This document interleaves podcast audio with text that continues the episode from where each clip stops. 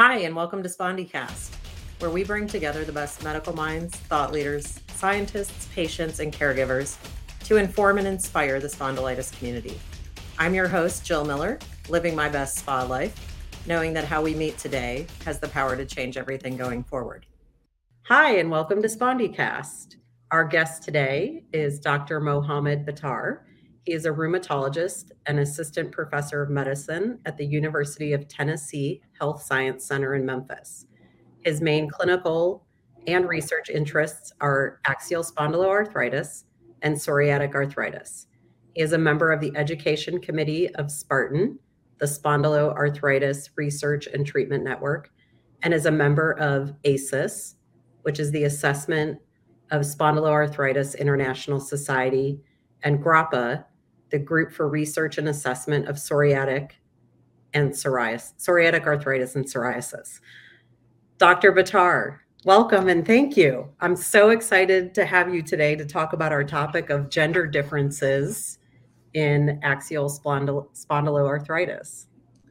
Thank you so much, Jill, for the introduction, and thank you for having me. I'm very happy to be with you today. Great. So uh, this is a really important topic. Gender differences in the disease. Uh, a, a common scenario I have heard many times and experienced is uh, seeing a treat, uh, seeing a doctor or maybe a specialist and getting the response of women don't get A S. Uh, and that may come from a variety of different places. So Uh, I think we've made some advancements, which we'll talk about today, and I'm excited to dig into those. But can you start off with what are some of the main differences in disease characteristics between men and women when it comes to S P A? That's an excellent question, and I think we can talk a lot about the subject because I'm very happy to be talking about this topic because, as you mentioned, this is Uh, a misconception that has been going on for a long, long, long time, for years and years, that if providers used to think that this condition only happened in males. That's why this condition was missed in a lot of females in the past. And what, what we are trying to do now in the spondyloarthritis community is to raise awareness that this condition happens in both males and females equally. So we will talk a little bit about epidemiology. Epidemiology, which is a study of frequency in the population of the of con- study of uh, frequency of conditions in the population. So in the past, they used to think that this condition, which is called ankylosing spondylitis, is much more common in males. So in, in very, very early studies, I think the ratio was ten males to one female. Wow. And uh, yep, imagine. And then as uh, as medicine advanced, this ratio went down to three to one. And that was, we're still talking about ankylosing spondylitis, which is by definition, it's a radiographic disease, which means that we need to have some evidence of X-ray findings of inflammation of the sacroiliac joints. But as also as we advance in medicine, we know that it can take up to ten years for this inflammation to appear on an X-ray. So we have, thankfully, we have some like M R I or advanced imaging, so we can detect this disease earlier. And then the, it, we came to the um, era of non-radiographic axial spondyloarthritis, which is a spectrum of the condition, but where patients do not have an evidence of X-ray inflammation, uh, evidence of sacroiliac joint inflammation on an X-ray. By introducing this term, non-radiographic disease, this ratio became one to one between males and females. So imagine from ten to one, now to one to one. So initially in the past, they used to think this disease or condition does not happen in females. But now we are trying to tell everyone that this condition happens equally in males and females because we do not want this to be missed. That is fascinating. And that has really happened in the last decade, decade and a half, right? So the from three to one to one to one, it's within the past two decades, but uh, the ten to one to one to one, uh, excuse me, ten to one to three to one, it was longer before. Um, anyways, the condition was not very well appreciated, in the, like in the early nineteen hundreds or so on. So right. um, every, all of this happened within the past, if you want, within the past forty to fifty years. that's an amazing translation of research to practical use, isn't it? Yep. Is there, uh, so when we go into it, so are there, so the main differences you'd say between men and women in diagnosis tends to be around inflammation of the sacroiliac joint? So actually there are a lot of differences that we are trying to appreciate. And there are a lot of newer studies right now that, that are targeting this issue in specific about sex and gender differences between males and females in axial spondyloarthritis. Again, it's very important for us to understand those differences. Why are there differences? So we can appreciate how to go forward and doing studies or trials, whether it's treatment or diagnostic trials and so on. So we can try to uh, talk about different points about the differences in, in sex or its gender differences between males and females in axial spondyloarthritis.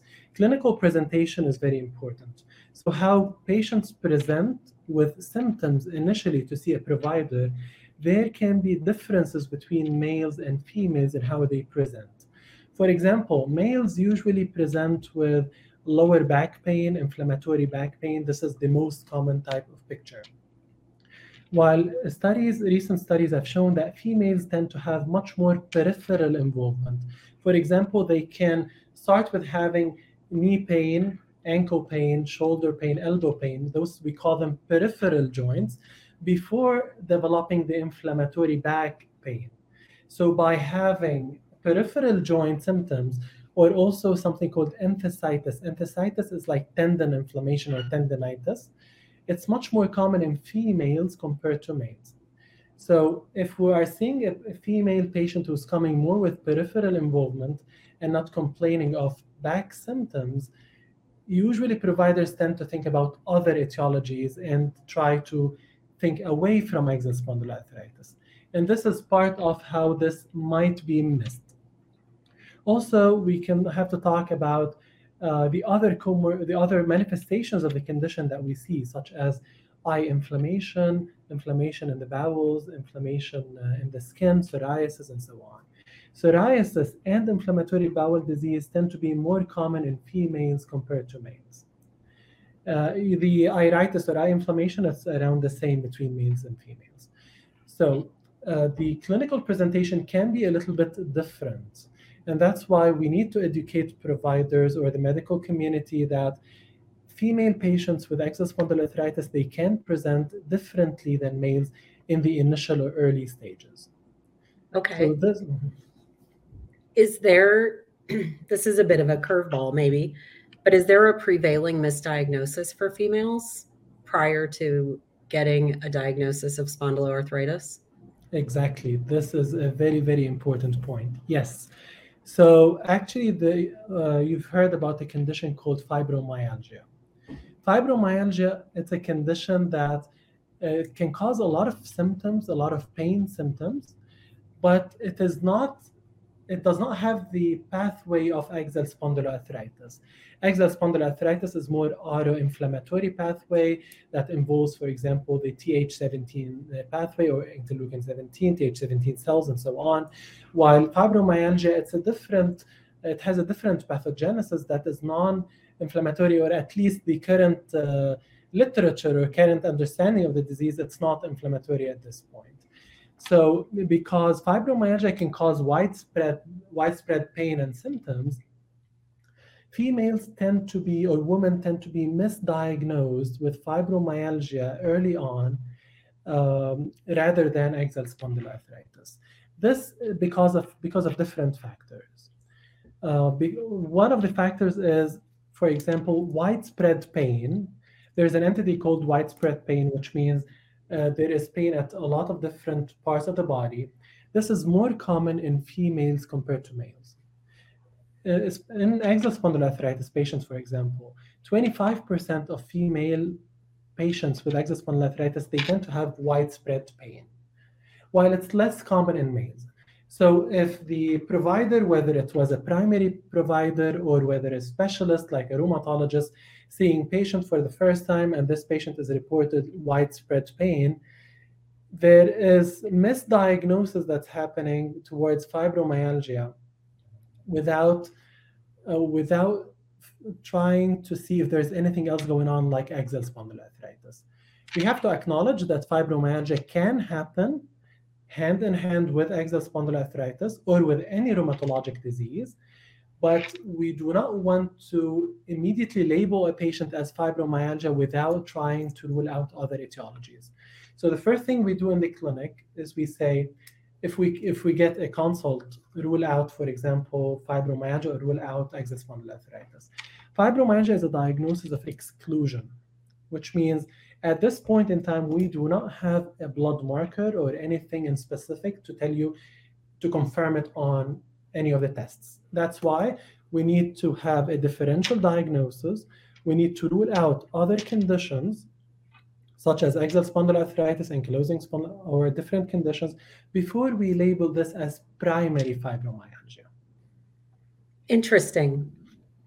You uh, just went through several years of my life uh, as I was on my own journey. And I know it's highly frustrating for a lot of people who end up with an eventual axial spondyloarthritis diagnosis. And it's great information, right? Even as the patient to advocate for themselves as they're going through the journey uh, to understand those differences. Uh, one of the things we talk about a lot is, is the age difference between men and women at onset. Is there a defined or understood difference in age when symptoms begin? So the data that we have at this point, of course, we have data from different uh, from different cohorts, uh, whether in the U S or whether in Europe or different parts of the world. The data that we have is that female patients tend to be diagnosed at an older age compared to males. This, of course, there's many theories behind that, but one of the more common things that we think about is because of the delay in diagnosis. Yes. Because if this condition is not captured early, or if providers do not think about this condition early on, this is most likely why the condition is being diagnosed at a later age in females compared to males. And actually, there are, um, I have to tell you that the delay in diagnosis is a very sad thing that we are we are trying actively in the spondyloarthritis community to try to close this gap by educating providers and medical community about the condition.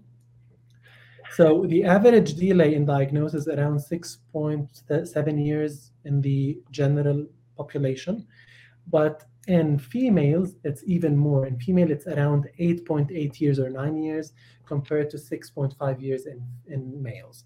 So you have an extra two to three years of delay in diagnosis in females, most likely because of the lack of awareness that this condition can happen in females as well as in males. Wow. And I know... I know you mentioned I know you mentioned that you were frustrated, and I share with you this frustration. And uh, of course, this delay in diagnosis brings with it a lot of disease burden on patients. The condition can be debilitating.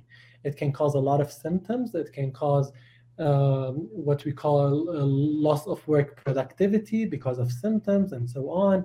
It can cause even a lot of psychological burden, such as uh, depression, anxiety, and so on. So definitely this frustration is very well understood, and I share it with you. And that's why we need to do anything we can as a medical community to try to close this gap and to prevent this delay from happening. I wholeheartedly agree. And it's probably the number one reason I became involved with the community. I saw it over and over, people having the same story. It was like we could have all written the same book. Uh, so not that men don't have a tough time getting diagnosed too. So I want to honor that. Uh, one question, I guess, is in follow-up, does disease progression begin sooner in women or men? Or is there clear data on that? I don't think we have a clear data on this point. Again, this...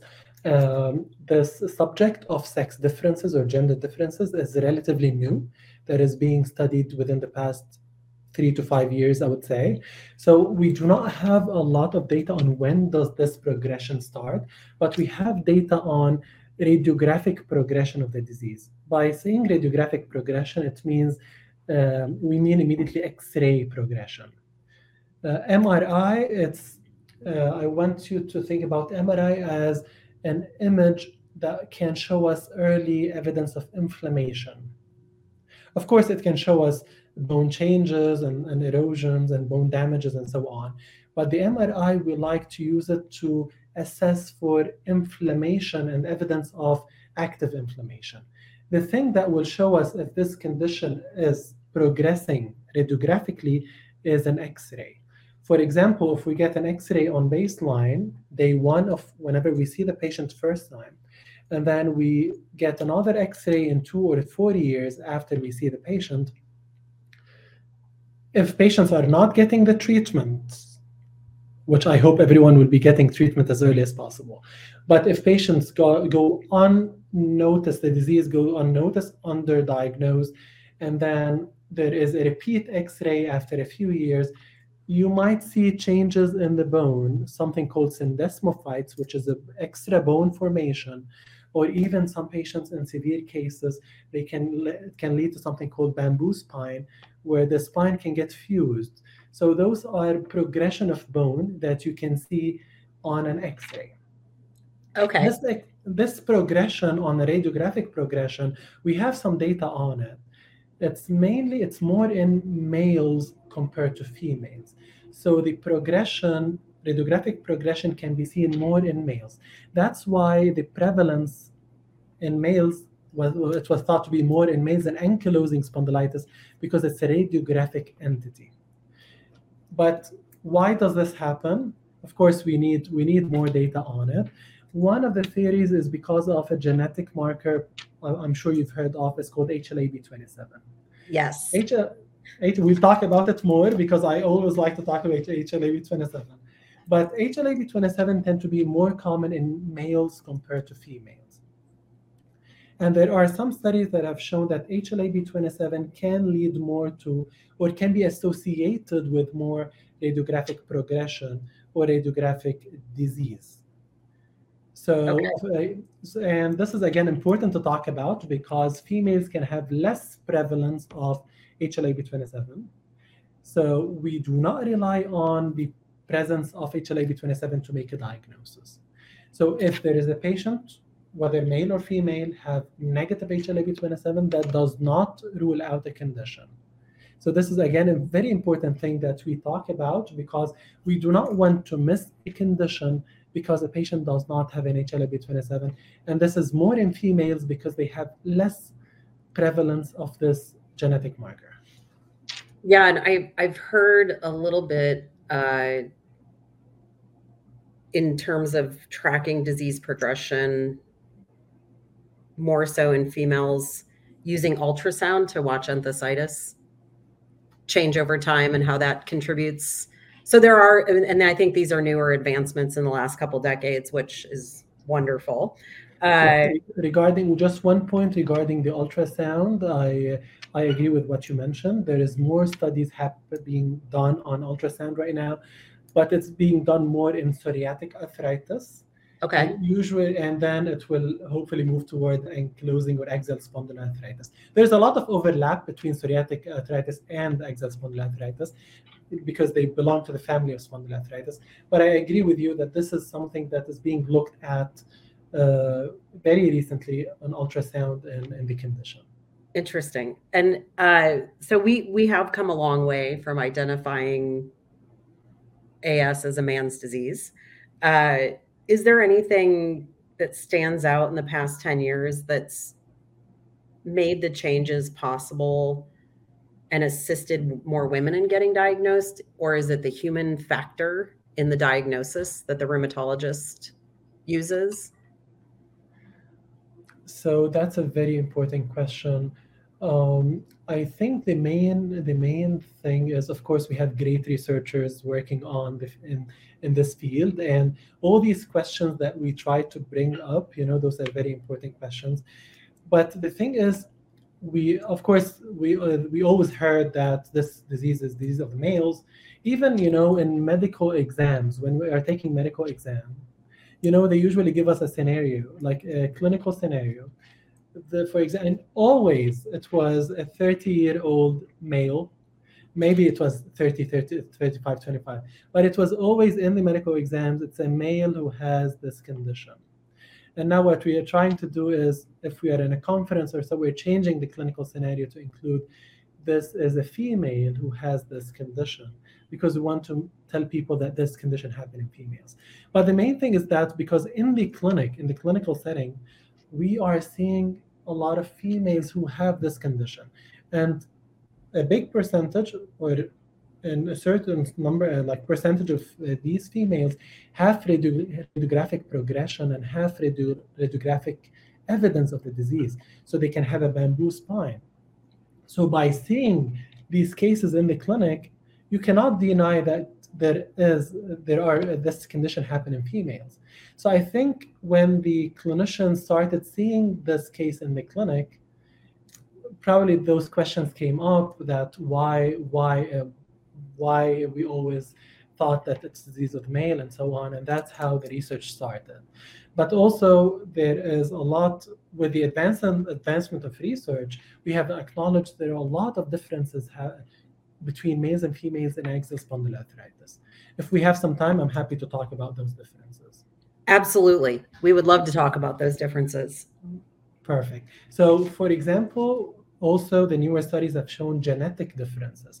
I talked a little bit about H L A B twenty-seven, that is less less common in females compared to male, males. There is another gene called A N K H. This gene can lead to more ankylosis or more, more radiographic disease, for example, progression of the disease. Studies have shown that the loci of this gene is, are different between males and females.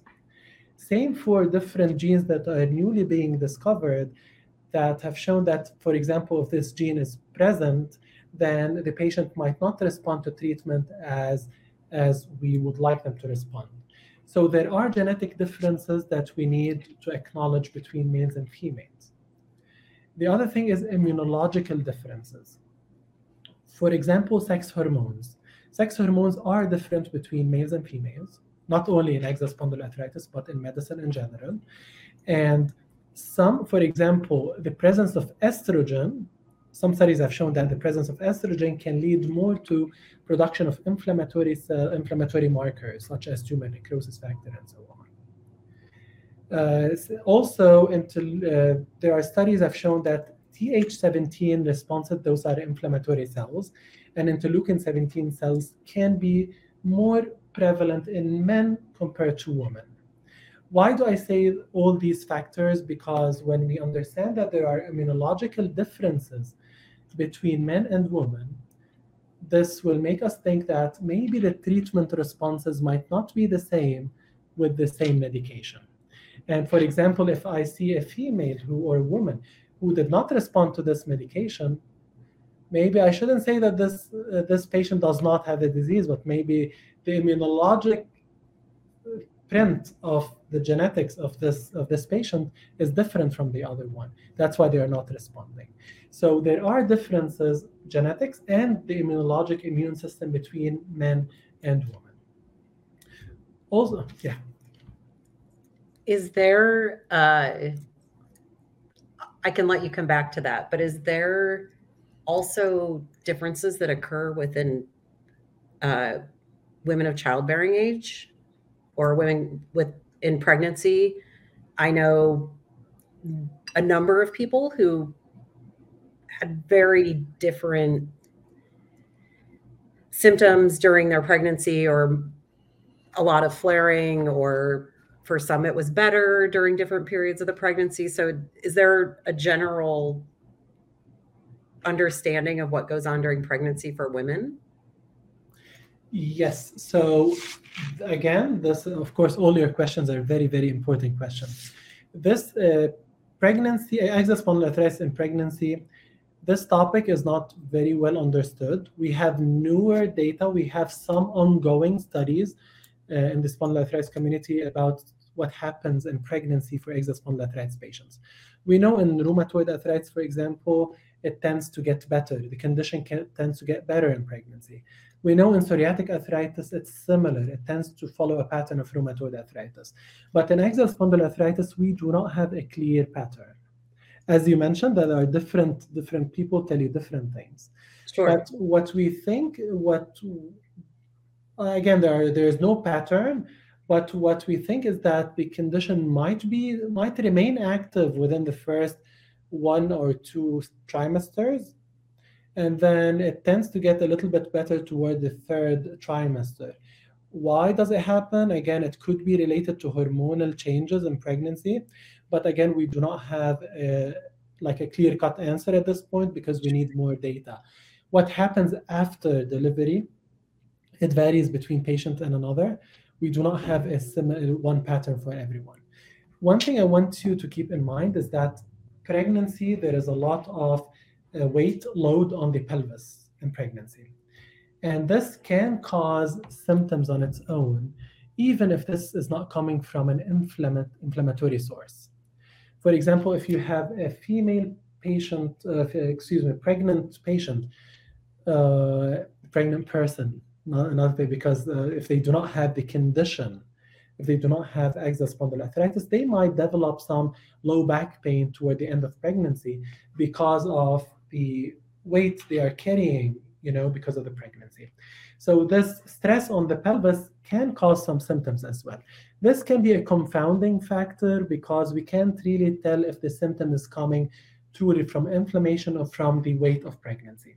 One thing I want you also to know, this is very interesting finding that has been shared with us recently in the literature about if you if we see a patient after delivery com- complaining of back pain, and if we get an M R I of the pelvis after within the first one or two months after delivery, we might see a lot of what we call bone marrow edema or inflammatory changes in the pelvis or the sacroiliac joint immediately after delivery. And actually, there's a very interesting study that was done.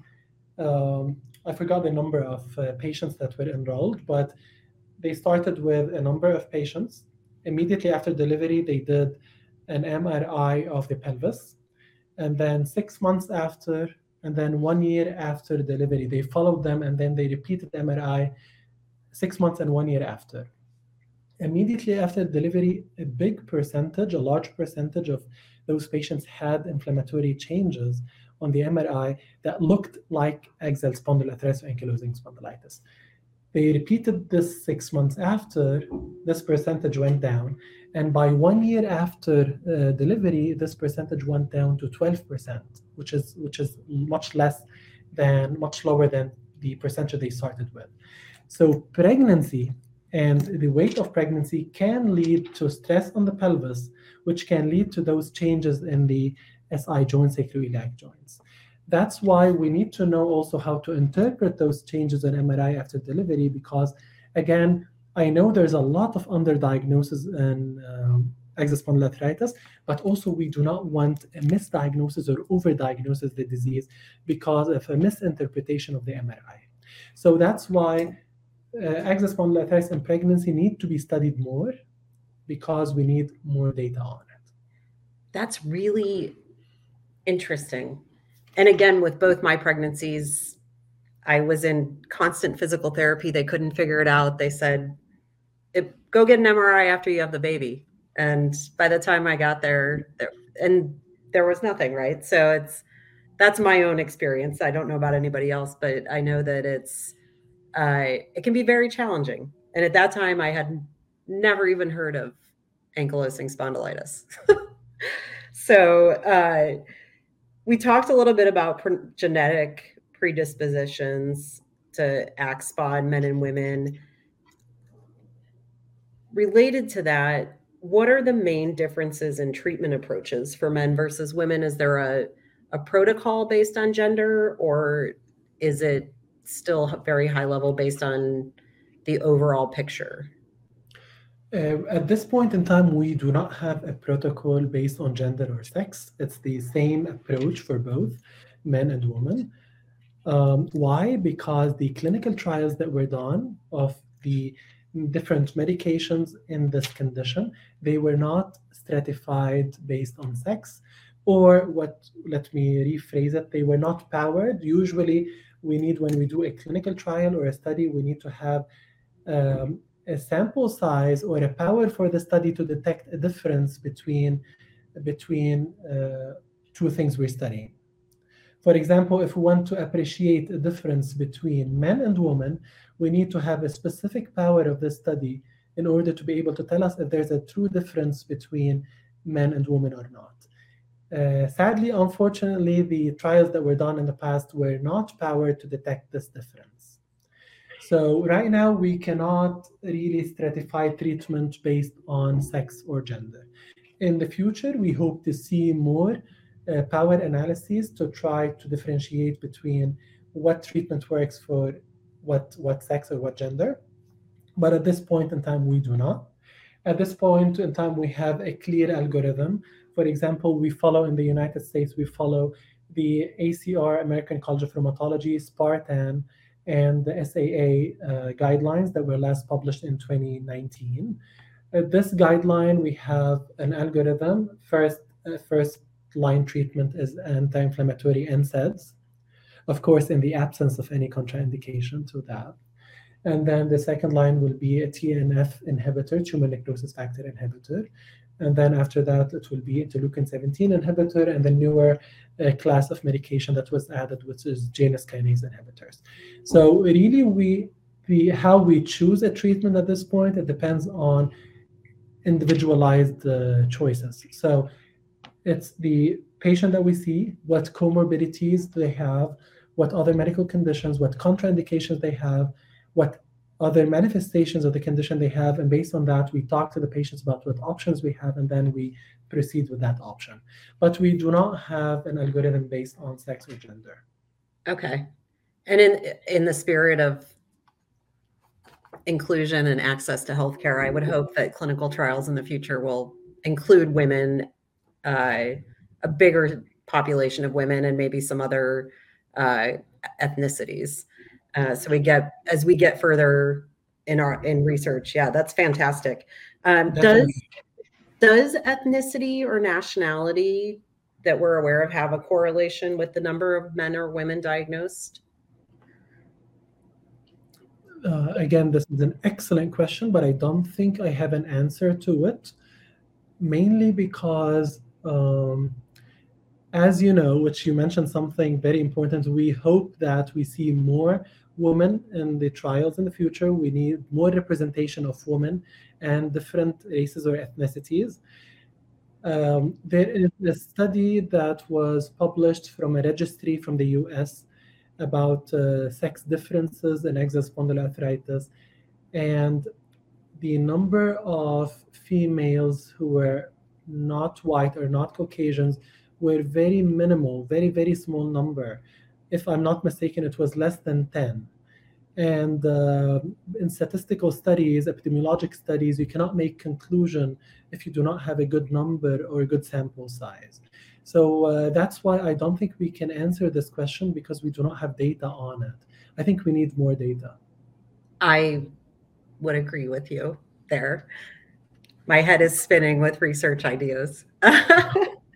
That's amazing. We always want research ideas. Please let us know.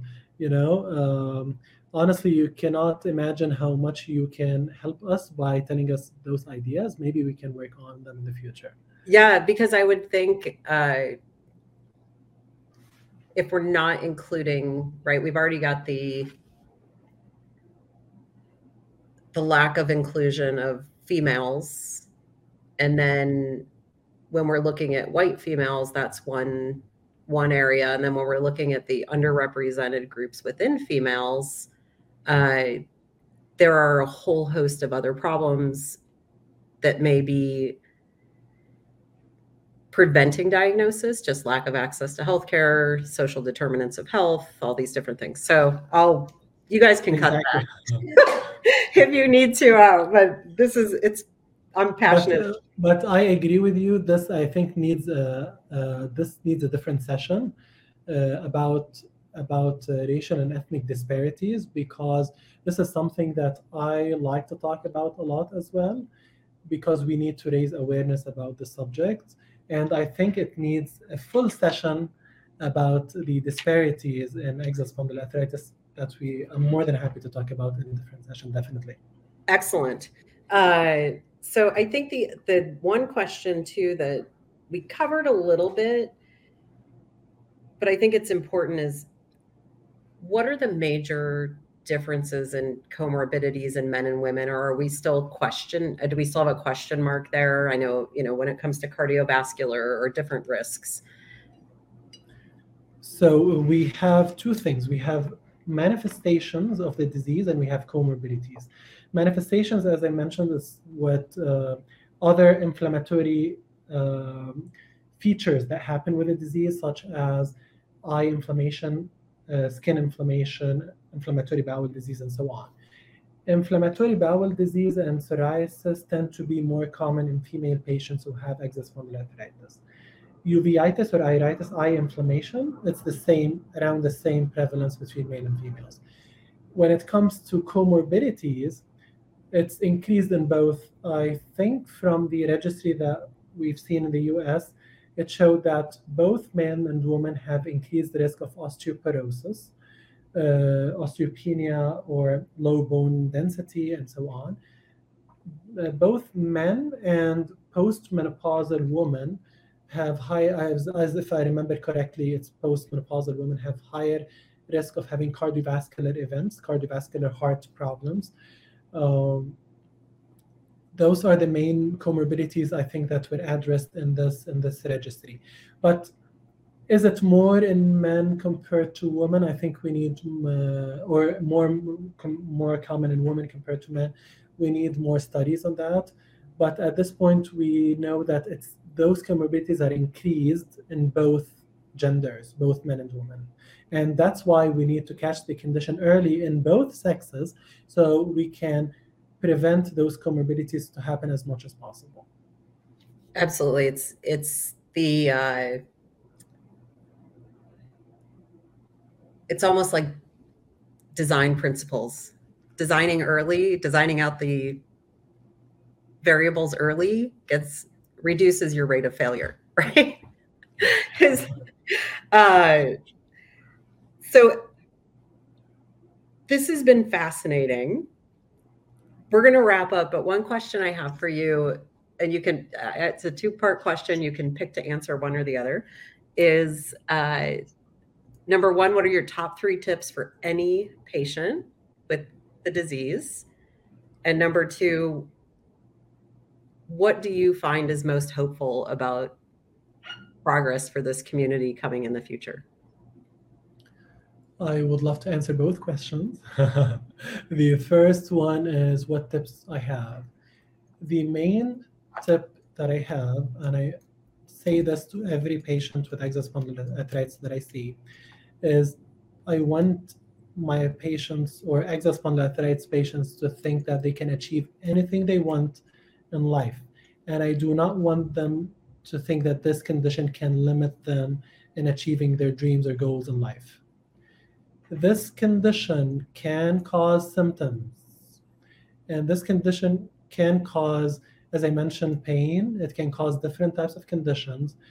That's why the patients will need to work closely with their physician to try to control those symptoms. But these symptoms should not in any possible way um, hinder the advancement of the patients in their career or in their life. Uh, Every time I talk to my patients, I was like, you can be very productive in this society. You can be anything you, you want. You can be a C E O of a company. You can be anything, the top position of anything you want, because you, my patients or the expat patients are very smart, very hard workers, and we can learn how to cope with this condition, how to not say, why did we get this condition? You know, we I don't think we we should say this. Why why us? Why not anyone else? No. If we get it, we need to embrace it. We need to work with our with our physician to control the symptoms, because the second question that you asked, because the advancements that happen in this condition are a lot, especially over the past twenty years, over the past two decades. We advanced from having no medications, basically nothing except an, other than N SAIDs, to having at least three or four classes of medications like T N F inhibitors, interleukin seventeen inhibitors, Janus kinase inhibitors, and we have a lot of other targets that are being currently studied in the literature. So there have been a lot of advancement in this field. These medications have shown that, of course, we can't say in everyone, but they, in a lot, a big percentage of the portion of patients have, have caused a lot of relief. It helped a lot with symptoms.